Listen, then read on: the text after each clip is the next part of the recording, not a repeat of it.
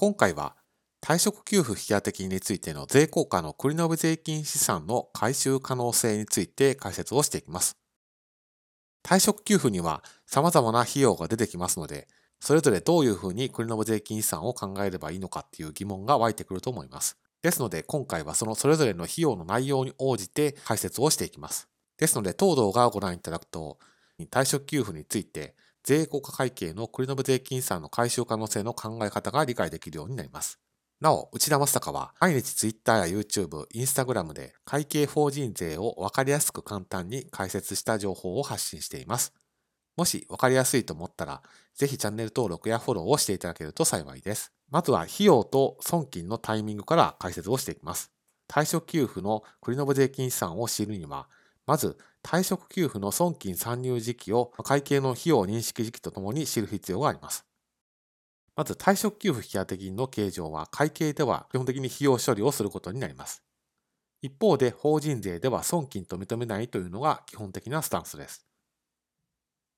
そして退職一時金が支払われた時には会計では引当金の取り崩しという処理をしますけども、法人税では損金に認めるということになります。そして年金の掛け金の拠出の場合は会計では引当金の減少という処理をしますけども、法人税では損金に認めます。このようにそれぞれの場面で会計と法人税では費用・損金の認識するタイミングにズレが発生していると、まあ、すなわち将来減産一時債が発生しているということになります。じゃあ将来減産一時債が解消するのはいつなんだというのが疑問に湧くと思います。まあ、それも項目別に異なりますので、それぞれ紹介をしていきます。なお、解説にあたっては未認識債については今回は対象外としています。まず退職給付引当金を計上するタイミングでは会計は費用処理しますけども、法人税では損金とは認めません。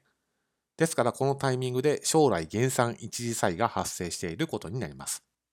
そして退職一時金を支払ったタイミングでは会計は費用処理しないんですけども、法人税では損金に認めています。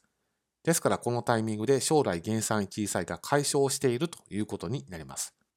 そして年金掛け金の拠出でも会計は費用処理はせず、引当金の減少という処理をしていますけども、法人税では損金に認めています。つまり、会計は費用処理していないのに法人税は損金にしているということですから、将来減産一時債が解消しているということになります。じゃあ、スケジューリングとか会社分類との関係はどうなるんですかという疑問が湧いてくると思います。こちらも会社分類別にお伝えをしていきます。まずはスケジューリング可能と不能です。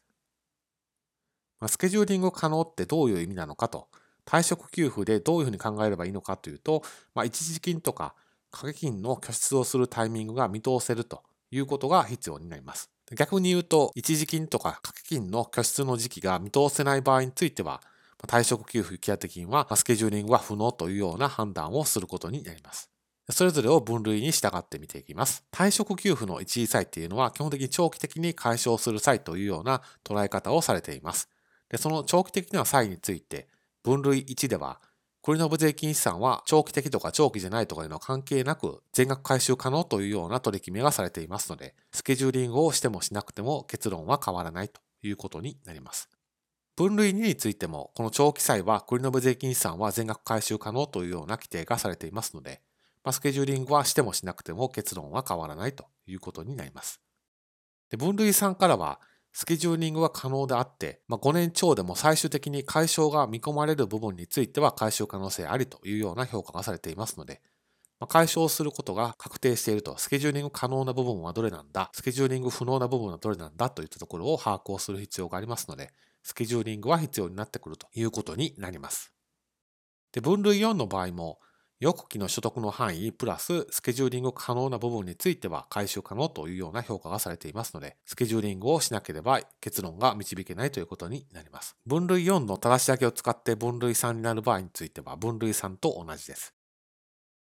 同じく分類よんの正し上げを使って分類にになる場合は分類にと同じ結論となります。ですので当動画で押さえておいていただきたいのは、退職給付の繰延税金資産の回収可能性を考えるにあたっては、退職給付の主な費用項目別に考え方を整理すると、まあ、そういった視点で見ていくと理解が進むと思いますので、ぜひ参考にしてみてください。